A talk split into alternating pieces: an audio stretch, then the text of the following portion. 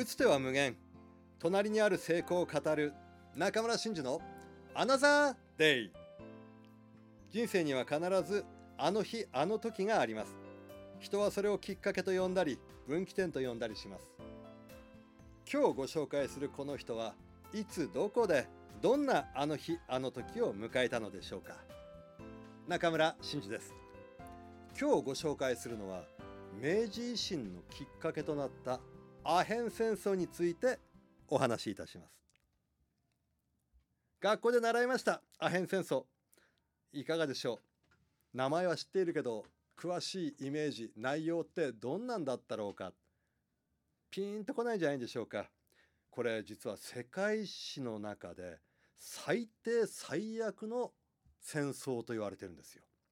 これそもそもこのアヘン戦争の開戦の理由がひどいんです。アヘン戦争1840年から2年間にわたってイギリスと清国との戦争なんですが、この頃日本は江戸時代です。名前の通り麻薬であるアヘンによる戦争。アヘンというのはケシの実から採取されるわけですが、このケシの実に傷をつけまして、そこから出てくる汁、これもともとヨーロッパでは紀元前から鎮痛作用ですとか、あと催眠作用があるということで、5世紀前後インド、中国、いろんなところで鎮痛剤とか医薬品として使われていました。ただこれケシの実ですから、結局加工の仕方によってはもうとんでもない麻薬になっちゃうわけですよ。でそのアヘン戦争が起こりました。18世紀から19世紀、これヨーロッパでも清の国でもアヘンが広まるにつれまして、アヘン中毒者が世にあふれて社会問題になったんですよ。で清の国ではより効き目が強く依存症になりやすい喫煙での摂取がもうどんどんこう広まっていったっていうんです。この煙状にしてアヘンを吸うためのお店をアヘンの洞窟と書いてアヘン窟って呼ばれていました。このアヘン窟が、それは清の至るところ販売と喫煙を行う場所としてもう大繁盛したんですね。でみんなアヘンを吸う習慣に染まりだしちゃって、一般的に広まっていきましたから、清の国中毒者があふれまして、健康被害、風紀の乱れ、経済活動の低下、とにかく深刻なこれ社会問題になったんです。1757年にはイギリスの東インド会社、これインドにアヘンの専売権を握るこの会社を作りまして、清にどんどん送る、その数が年間5000箱になったっていう。だから5000箱がどれくらいの量なんでしょうね。簡単に言ったらたくさんでしょうねそういう量なんでしょう。でそのなんでアヘンの量が増えたかと言いましたら、これねひどい話なんですよ。清の国、アヘン広めないために鎖国状態を作り上げて、もうとにかくアヘン入れるなってやるんですが、実はイギリスでこの頃紅茶を飲む習慣が始まるんですよ。なんかイギリスって昔から紅茶を飲んでいるティーの国みたいなイメージがあるんですが、実はこの頃から飲むようになったってんです。ただ紅茶ってイギリスで作れないし取れない、もともとやはり中国大陸で茶葉を作っている。日本にも茶畑ってあるじゃないですか。これ紅茶も例えば煎茶も番茶もウーロン茶もなんとか茶もですね、全部同じ葉っぱって言いますが茶葉なんですよ。その茶葉をどれだけいるかによって濃くいったら番茶になったりなんでしょうね、その紅茶になったりとかしていくんでしょう。だそのどのようにいっていくかによって変わっていく。それを大々的に世界で作っていたのが当時清の国で、イギリスは紅茶飲みたいもんですから清の国から紅茶を買うしかないわけですよ。で清の国にはその紅茶を入れるための陶器も売ってるし、陶器も買うわ、お茶っ葉も買うわ。で当時の貿易っていうのは全部銀でやりますから、イギリスから銀がどんどん出ていくわけですよ。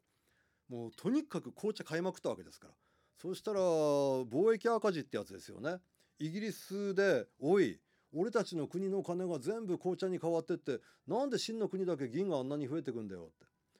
ダメじゃないかって、なんとか清の国もうちからなんか買ってくんなきゃこれ貿易合わないじゃないかって言って、清の国にイギリスは言うんですね。物を言う、なんか買えよって。じゃあ清の国言うんですよ。あなたの国には私たち欲しいもの何もないって、今どこの国の人か分かんないけど、そんなこと言うわけですよね。何もない、イギリスの国から買うような欲しいものは何もないって。そうしたらイギリス怒るんですよ。いやいやお前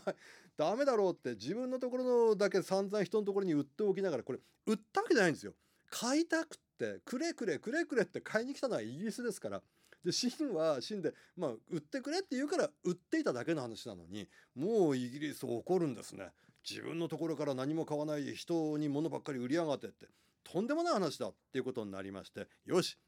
インドは今イギリスのね、この時代インドもイギリスの植民地だったわけですから、よしそこにある東インド会社っていうところがもうアヘンをいっぱい栽培してましたから、よし東インド会社のアヘンをこっそり秦の国に送り込めって、まあいわば密輸ですよ。これねもうひどい話なんです。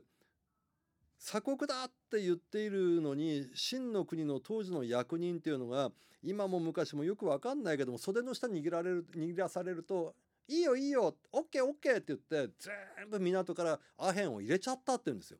だからあれだけダメだって国で法律で取り締まってるのに、なぜかアヘン中毒者が減ってかない。どういうことなんだって調べたら、アヘンが勝手に入ってきてる。流通量にして300トンを超えるアヘンが当時密輸で入ってきてたって。これどういう計算か分かんないんですけど、なんかゾウさんいますよね。ゾウさんって1トンあるかないかぐらいなんですって。だから300トンのアヘンってゾウさん400頭ぐらいですって。量分かった？分かんないですねこれでもね。結局まあすごい量なんでしょうね。アヘンで健康を害する人が増えてきた。風紀も乱れる。もう何とかしなきゃならない。それで林則女っていう、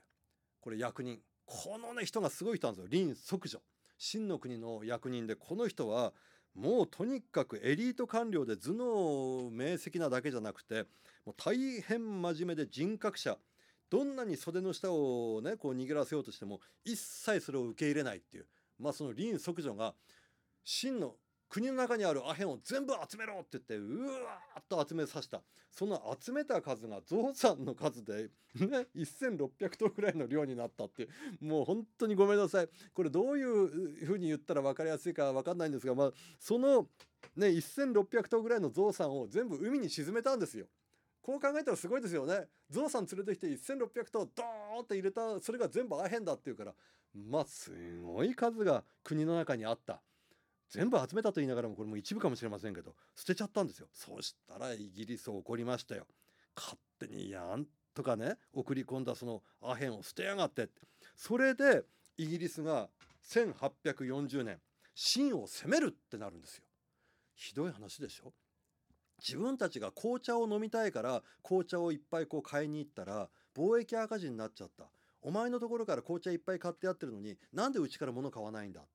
で物買ってくれないから勝手にアヘンをいっぱいねこう流通させて、でアヘンのお金をイギリスに還元させて、でまた紅茶を買ってって、で逆に今度アヘンで儲かっちゃって貿易黒字になっている状態。その貿易黒字になっているアヘンを勝手に捨てたっていうことに起こって、戦争だっていうのがこれ始まりなんですよ、アヘン戦争の。ただなんたってやっぱりジェントルマンシップの国ですから、イギリスはそんなことで戦争っていうのはこれおかしいだろうっていうことになるんですが、議会で戦争賛成が271票、反対が262票、わずか9票差で戦争になっちゃったって。これ嘘でしょ。ジェントルマンシップの国だってこうなるとね、まあそもそもこれ笑い話によくありますけど、例えばイギリス人を何かこうね動かそうとしたら、紳士はここでやるもんですよって言うと、そっかじゃあやんなきゃって動くんですって。でアメリカ人にはね、今やったらヒーローになれますよって、何ヒーローって動くんですって。でイタリア人にはモテますよって言うと動いて、日本人にはみんなやってますって言うとやるんですってねなんかまあそんなんでジェントルマンの国だと言われながらも、もうそういうろくでもない戦争を始めた。でイギリス秦への攻撃を始める。で当時の兵隊の数でいうと秦の方は圧倒的に兵力上だったんですよ。なのにイギリスの船が産業革命によって近代化された船、もう蒸気で動く船ですよ。で当時秦はまだ漕いでるわけですから、こりゃ兵隊の数は多いけれども兵器の差で秦の国は壊滅する、やっつけられちゃうんですよ。イギリス軍圧勝。結果1842年南京条約が結ばれて、アヘン戦争の結果イギリス賠償金2100万ドル当時のお金で、今のねこれお金に換算したら多分いっぱいもうわからないね。で真の5つの港を開放する、これが香港ですよ。この間返還されましたけど、この時に香港がイギリスのものになっちゃって、香港の港も取られちゃったっていう、まあそういう状態ですよ。でイギリスのものになっちゃった。さてこれを見ていたのが日本、当時の江戸時代の日本。1842年にアヘン戦争が終結した。清はすごい世界で一番強い国だっていうのが世界中でもそう信じられていたんですよ。清はすごいんだって、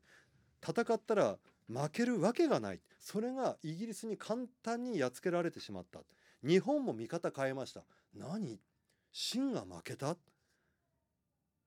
自分たちの国ももしかすると植民地になるのか、これは急いで我が国も近代化しなければならない。それが大風呂敷で有名な後藤新平という当時の役人、江戸時代の後藤新平が、このままでは、江戸のこのままでは日本もいずれまずいことになるぞって言って、いろいろな教育を始めました。日本を近代化していく教育ですよね。それがどんどんどんどん進んで、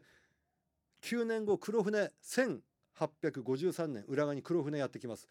いよいよやってきたかって、もう大慌てですよ。何が起こったか、明治維新です。日本を本当に近代化しなければならない。だから今の私たちのこの形の始まりっていうのは、実は対岸の火事って言いますか、隣の国で起こったアヘン戦争がきっかけで、今私たちの日本というのがここまで近代化されて立派な国になった。だからね、ウクライナの戦争だとか、今ハマスとイスラエルだとか、いろんなやっぱり戦争起きてます。そこで我々のんびり対岸の火事だってしてるんじゃなくて、何か学ばなきゃやっぱりいけないんでしょうね。この時にもう一度自分たちもきっかけとして変わっていくっていう、その覚悟を持たなければならないんじゃないんでしょうか。中村真嗣のアナザーデイ。縁と運とちょっとの努力、人生はいつだって誰だって成功できます。明日をいい日にしましょう。